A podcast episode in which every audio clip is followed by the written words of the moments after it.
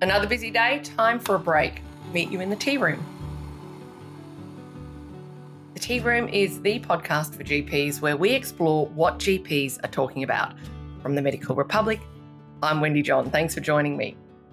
We all know that sexual assault and domestic violence against women are cultural problems in Australia. Add layers of intersectionality like being First Nations or a woman of colour, being transgender or having a disability, and your risk profile ramps scarily high. And with problems this big, sometimes doctors may feel at a bit of a loss as to what can be done for those patients. But one psychiatrist in the Illawarra region, south of Sydney, is creating some answers. Dr. Karen Williams specialises in PTSD. After working extensively with Australian soldiers, Dr. Williams saw a big difference in how PTSD is characterised and treated if you're a soldier versus if you're just a mum up the road. So she's creating a hospital specifically for women who have experienced trauma, including domestic and sexual violence. This episode, we also, however, hear from Beck Spradow. She lives with PTSD as the result of sexual trauma as a child. Beck Spradow is not a patient of Dr. Williams, doesn't even know her, but Beck's diagnosis of PTSD changed her life. All thanks to a great GP who knew what to look for. But let's start with Dr. Karen Williams, who has created the PTSD Hospital for Women in Thirroul, New South Wales. How she managed to get it up and running is a story in itself. Let's hear it. Welcome to the tea room, Dr. Karen Williams. Glad to have you join us. Glad to have you join us. Thanks, Wendy. You're the medical superintendent for the first women's only hospital that's dedicated to treating the mental health consequences of trauma. What inspired you to do this? Oh, it's a, um, there's a few things there. Um, as you mentioned before, um, I work with a lot of people from professions that are really commonly associated with PTSD and trauma, like the military and police, first responders, that kind of thing. So I've been doing that for a number of years. But I also have an outpatient population. So, you know, any person can come to that particular clinic. And in that clinic, I was seeing so many women, in fact, almost every woman referred to me, would have these stories of horrible traumas in their own lives, things that, you know, many of us wouldn't really think are happening in the backyards of, you know, in, in the homes of Australian women. And what I was seeing is that there were these women with extensive trauma in their lives that had been, you know, that might they might have experienced in childhood or or in adulthood or were still experiencing trauma and they had very similar symptoms and they were certainly traumatized just like the patients that I had who I was treating for PTSD and there was literally nothing that I could offer them in terms of treatment the way that I could for for the Defence Force, for example. So, you know, in the hospital that I was working at, there's there's a dedicated unit to the Defence Force. We had group therapy for them, we had individual therapy, we had yoga, relaxation, mindfulness. We would help them get therapy dogs, we would support them in getting an exercise physiologist.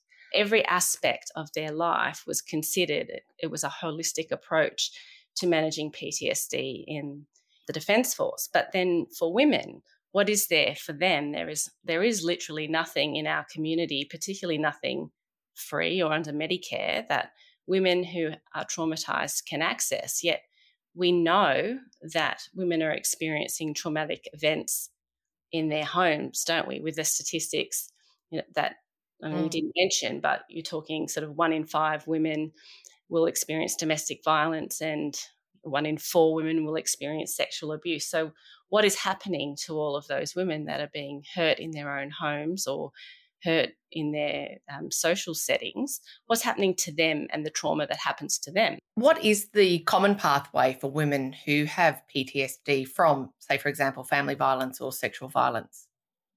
Well, re- realistically, the most common pathway is that there isn't one, that there is nothing will happen for that woman that none of her symptoms will actually get addressed in any real way because most women actually won't tell anybody what has happened to them.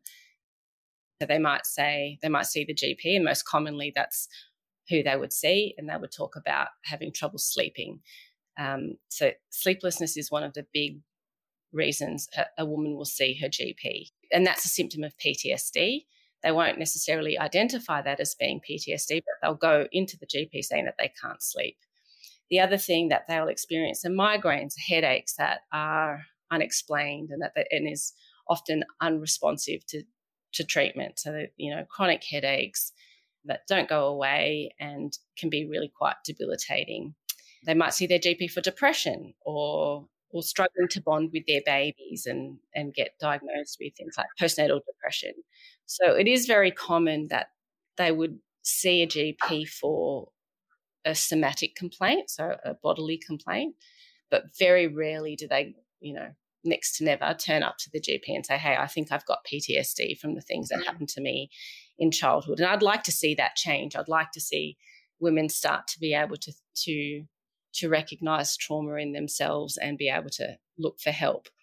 This is a tricky one for GPs as well, who have to have a broad scope of what's possibly going on for someone.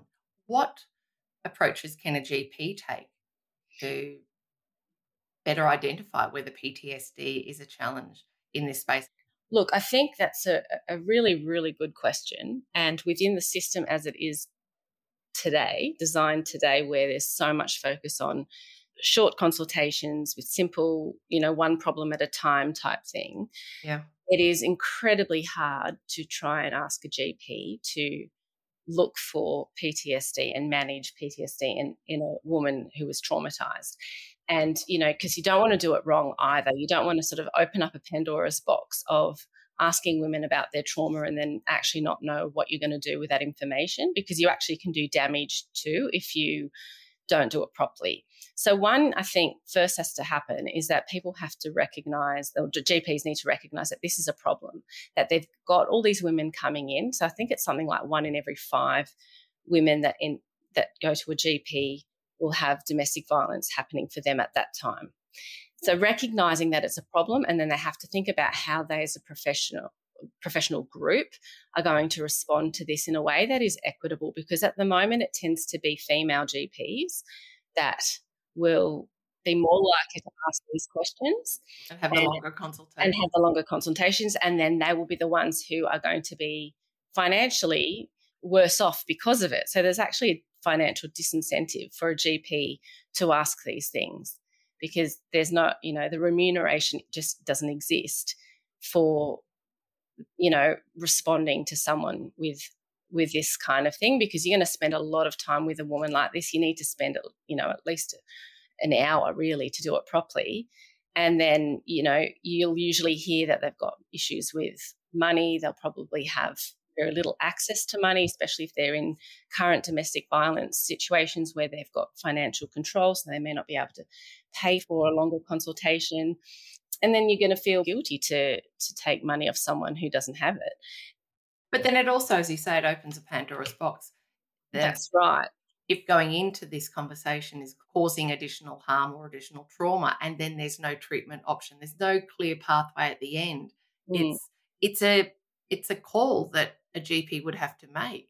That is a very, very difficult one. That's right. I mean, I've had patients say to me, well, I did sort of mention it to my GP and they didn't really do anything about it. So I didn't think it was that important. What can a GP do? I mean, I do think that you know doctors should all consider themselves as advocates for you know the general population. And as you see you know with covid lots of doctors standing up saying we need to be doing more to respond to covid. We need to start speaking out on this stuff and say how do we as a profession do actually respond to this better? Because you are seeing these women anyway. They are coming to you over and over again with things like depression as i said or or sleeplessness and instead of having multiple appointments with them and then trying different antidepressants and you know benzos to help them sleep I actually think would you know wouldn't it be better if we had a longer appointment time and, and that we advocated for that to be remunerated properly and we get the training in how to manage this a little bit more effectively? It's all about that developing that safe environment where that person can start talking about what's happening for them at home so you know just that first bit of establishing trust is is a really is a really big bit. It's not small. It takes a long time, and they need to see that you know you're someone who who understands um, you know what they're saying. You're not going to judge them on their decisions, and that they're not going to feel like they can't, can't come back and see you if they haven't made that decision to leave. So it's about being really careful about being really strong about the fact that the woman needs to leave, but rather saying, you know, look, it, will be really hard for you to leave and you may not be able to do it for a while. So at least come back and talk to me about it. You know, I, I want to I want to talk to you again, even if it's just that you're coming to see me so that I can start documenting things for you, because it will be useful for you in in you know if you do decide to leave, even if it's in five years' time, I can create a paper trail that we've been talking about it, and you know that will be useful for you in the in the legal sense if a GP is able to ascertain that a patient probably has PTSD, is it then a referral to a psychiatrist like yourself? It doesn't always have to be a psychiatrist. Sometimes a person can can have their PTSD really well managed by a good psychologist.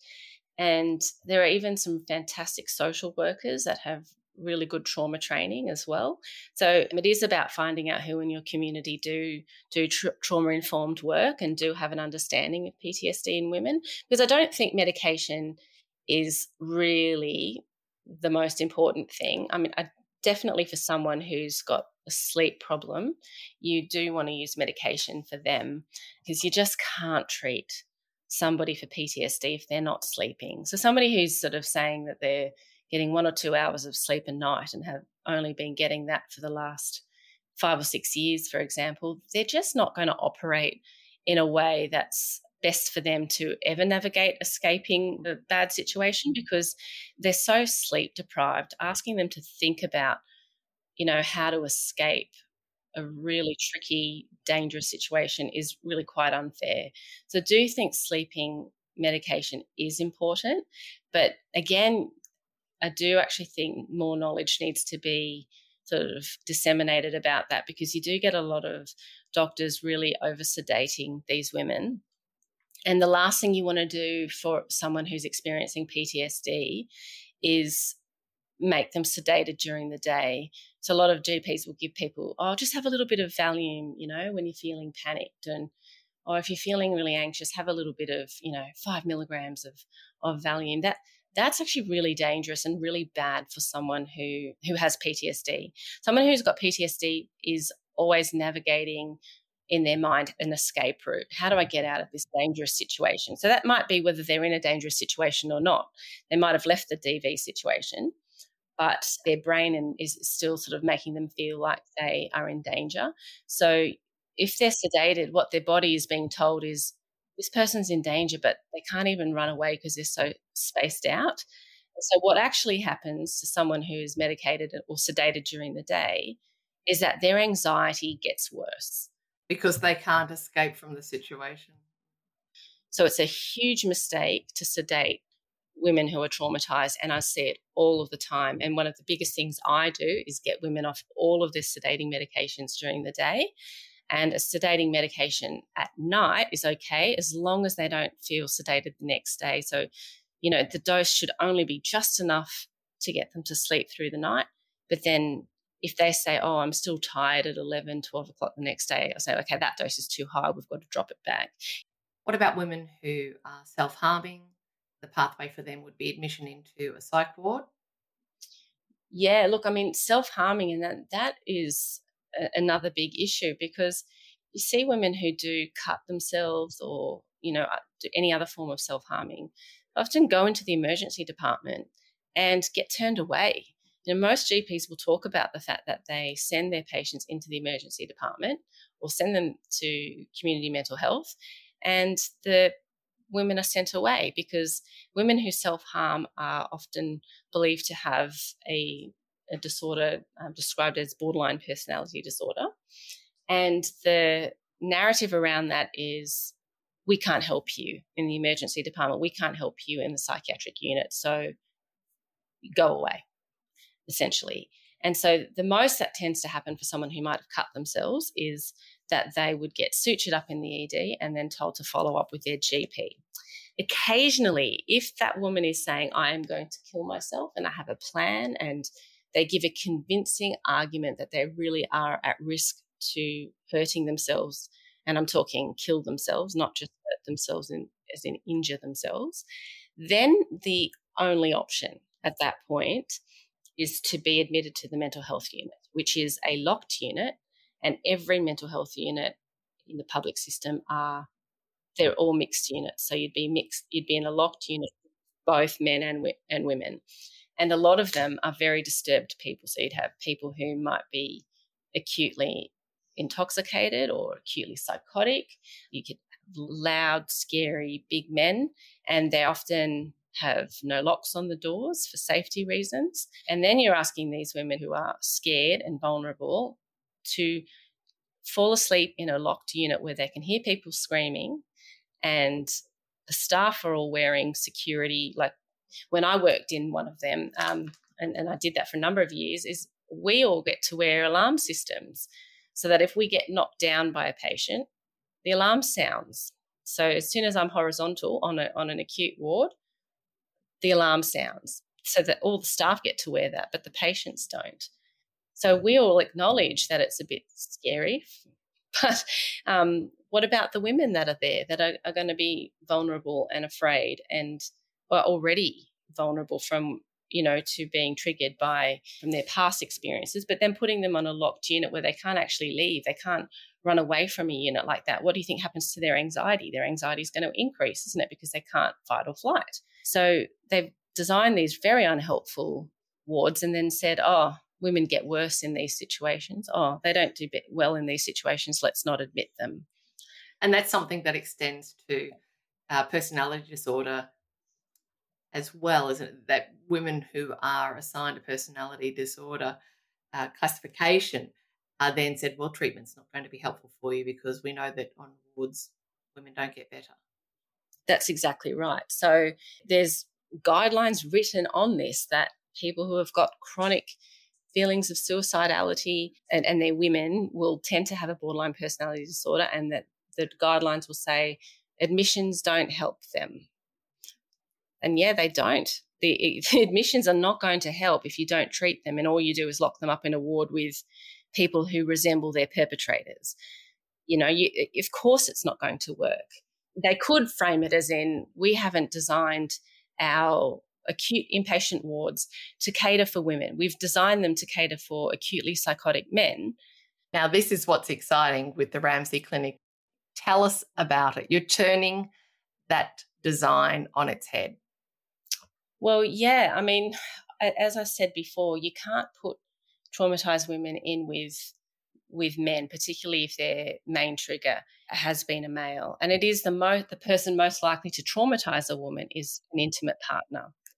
So we've got to recognize this is not about being sexist or anything like that. This is about recognizing that that this is a fact that um, the male body, the male person, is the biggest trigger. And you can't expect them to get better on mixed units. It just doesn't work.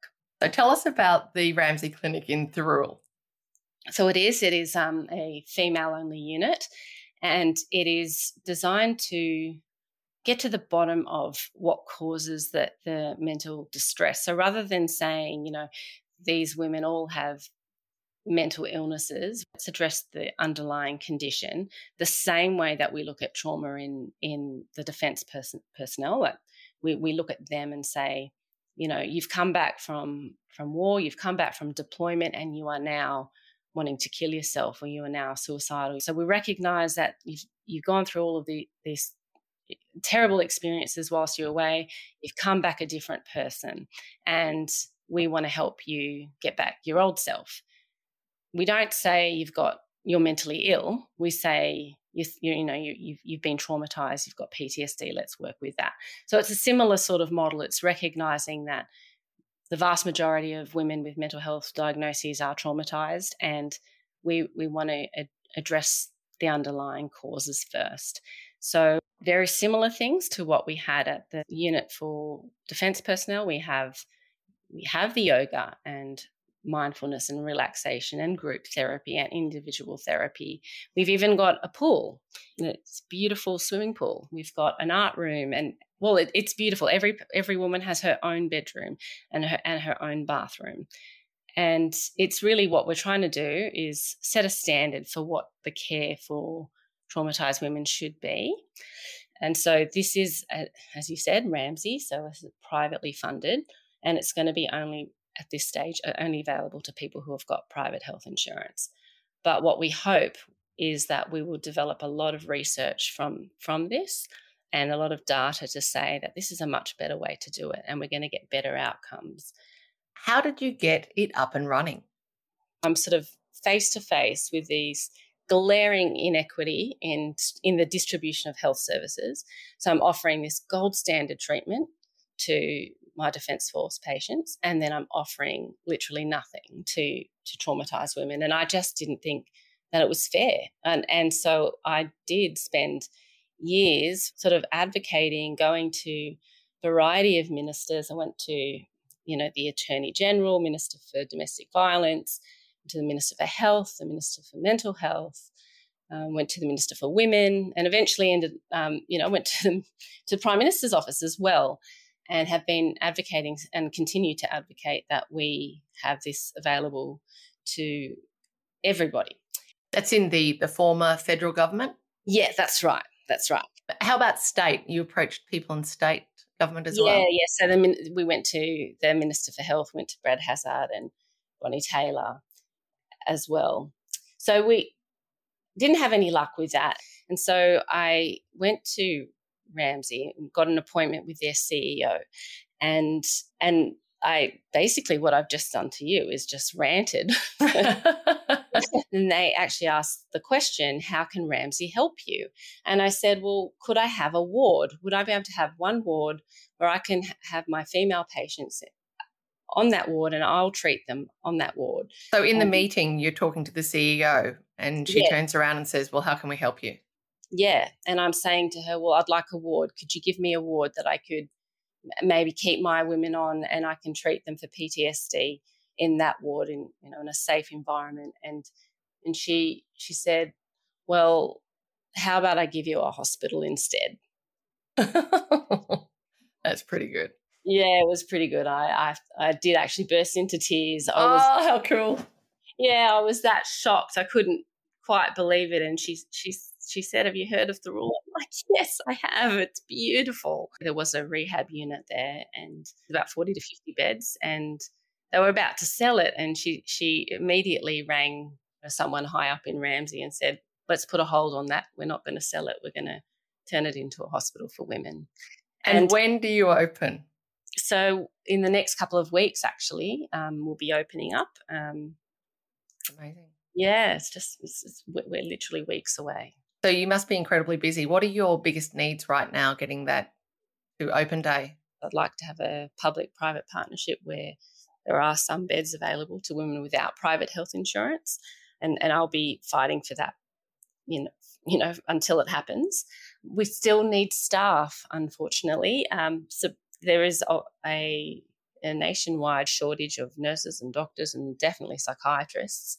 Okay, so every every GP who is listening, if you've got a friend who is a a psych or a nurse and they want a it, Thirroul is a beautiful it's a, it's a seaside town, isn't it? About an hour, hour and a half south of Sydney. You want to Oh, it's not even that far. A tree change, sea change and live in Thirroul. What are the different options for doctors and to work at the clinic? Would they need to live in Thirroul or could they do some sort of a rostered system? They can do a rostered system. Yeah. So the, the, the trauma program is three weeks long. So if a psychiatrist uh, would like to, say, maybe be on three for a three week block and take patients on for a three week block and then have a break and then come back in and do another three week three week block, that would work. So the Ramsay Clinic Thirroul it's probably Australia's first, maybe a world first in this kind of an approach for specifically for women who've experienced trauma? I'm not aware of anywhere else that that runs anything similar to this at all. And I have been contacted by a number of psychiatric organisations overseas. So in you know the um, equivalent colleges that we have, you know, College of Psychiatrists. The, I've been contacted by people in, in the UK from from their college saying, "How did you get that, that up and running? That's amazing!" and wanting to sort of talk about how they can develop them in their own country. So definitely think it's a unique way, and certainly our program was was designed as a unique one. It's, there's nothing like it in the Australian system, and uh, nothing like it anywhere else either. Is there anything else that you'd like to say before we wrap up? I think I'd like to say that this is such a big topic and it's such there's so much to learn and understand about treating trauma properly. So you should be thinking with every woman that comes in that there may be trauma. And if you're confused about the person's symptoms, start to think about trauma and and try to learn a bit more about what trauma looks like and say things like, you know, sometimes people have experienced bad stuff in their childhood or experiencing bad stuff now, and that can impact the way they feel. You know, do you think that could be happening for you? And, you know, I don't expect you to open up and tell me all this stuff, but could that be happening? Um, maybe it would be good for you to see a psychologist or speak to someone about that. Just sort of letting it marinate in, in your minds that, that that could be going on. The problem is, though, if there's no clear pathway for treatment that is safe and not going to cause extra trauma for a woman, then it's gone, as you say, it's opening a Pandora's box. Yeah. So, I mean, that's why every person would have to, as an individual, work out where are your women's health centres, um, sexual assault services, being aware of, of who does counselling for trauma and who doesn't. If you do open it up and, and you actually don't have any idea, the important thing is to say, look, I don't know where where you can get help, but this is something that's really important, and we need to find out where we can get some help for you. So rather than sort of saying, oh, okay, well, you know, you should just leave and then and and drop it, or you should go to the police with that. You you actually should acknowledge your limitations of, of your knowledge and say, make sure that the patient doesn't walk away thinking that you don't think it's that big of a deal because if you did, you would have done more with that information. So even if that's another take home message. Now, there is some good news also where you received some funding recently for a trauma recovery centre. Can you just briefly tell us about that? Because that's a huge win for the advocacy work that you've been doing.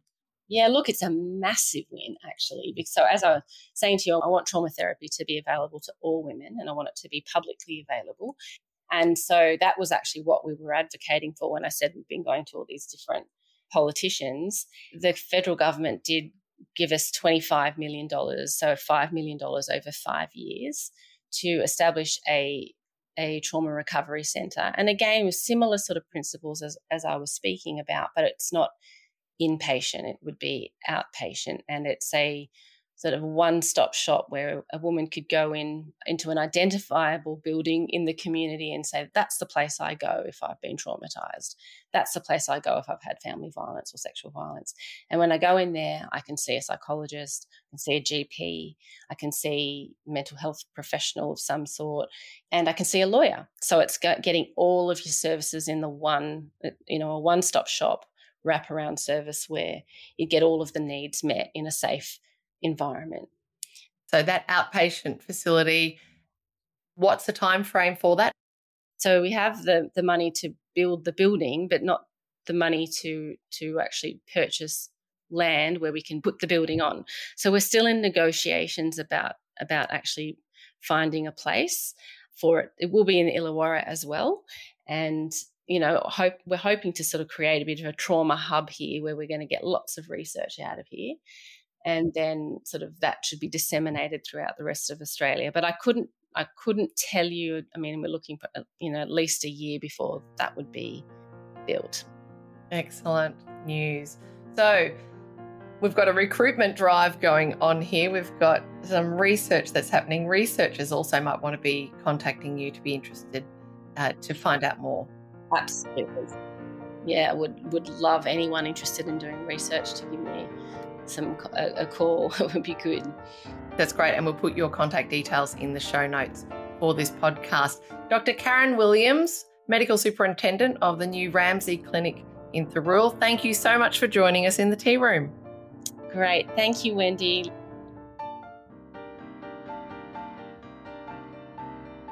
That was Dr. Karen Williams, Medical Superintendent of the new Ramsay Clinic, Thirroul. Also joining us today is Beck Spradale. Now, we don't normally have patients on the tea room, but if we can't make an exception for this topic, we're kind of missing the point. But the main reason I've invited Beck to join us is because her journey is illuminating and it offers some key insights into the role of the GP in diagnosing PTSD in women who have experienced sexual assault. Beck Spradale, thank you so much for joining us in the tea room today. Thanks for having me, Wendy. Beck, what would you like to say about the trauma that led to PTSD?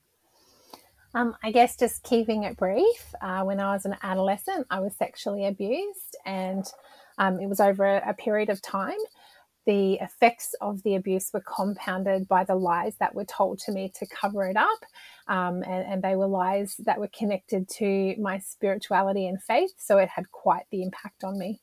What was your journey in the health system from that time? So I developed eating disorders, um, and they were diagnosed when I was 21 by a nutritionalist. Um, I also was treated for depression and other mental health issues along the way. I had a suicide attempt when I was about 23, 24. My timelines are fuzzy around that time in my life. Um, I also used drugs and alcohol. I saw a variety of health professionals, including GPs, psychologists, psychiatrists, counselors, dietitians, naturopaths. I tried a lot of different avenues to get help, and I had periods of chronic pain, chronic illness, mental unwellness, disordered eating, binging, starving, restricting, lots of ups and downs. That's a lot. Yeah, and I guess I started to feel a little bit like a hypochondriac because nothing could be, no one could find actually what was wrong.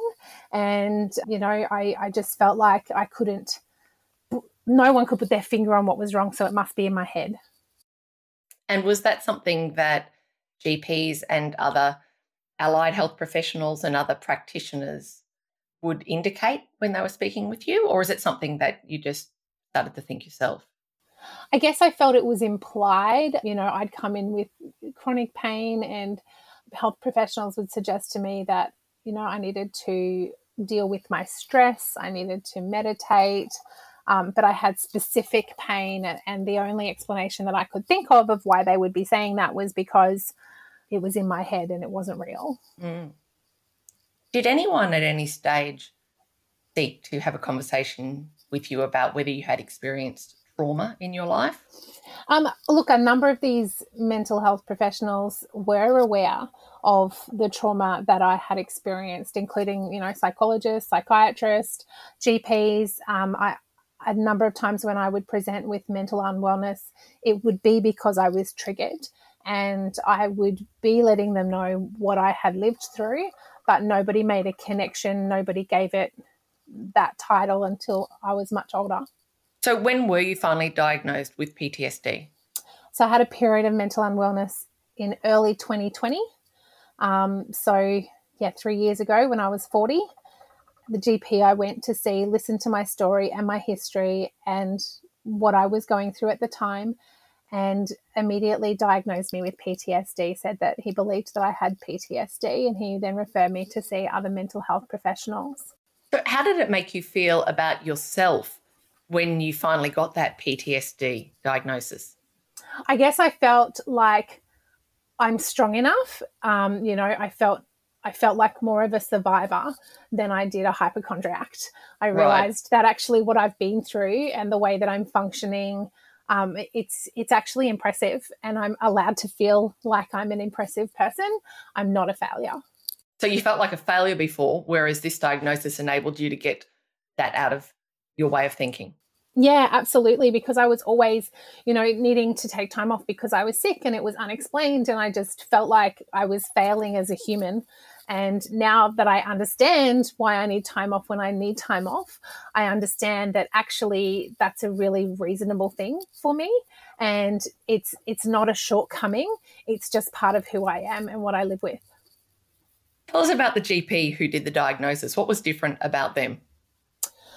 I think I think he just sat and listened, and um, he wasn't in a hurry to get me out the door.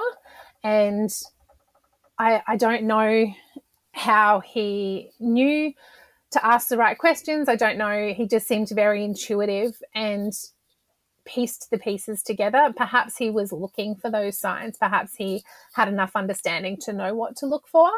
Um, yeah, I'm very thankful that I went to see him. He wasn't even a regular GP, he was just at a medical center, but he really took the time with me and it, it really made a massive difference in my life. Oh, it, how did it make a difference?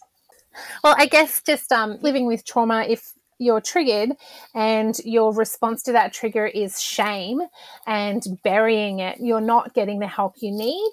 And so, whatever's happening around being triggered, that's just going to um, compound and get worse. And the outcome of that is not going to be health for you. But, um, you know, now when I'm triggered and I just immediately stop and I take time for myself, I heal so much faster. I get back to being able to operate. Um, you, you, know, in some sort of normality, not that I like that word, faster. Um, I just am able to, I'm able to rise above that trauma without delving into shame and, and without, you know, feeling the weight of the shame that comes with that. If you had been diagnosed uh, with PTSD once you'd moved away from your family, what difference would have it made in your 20s, for example?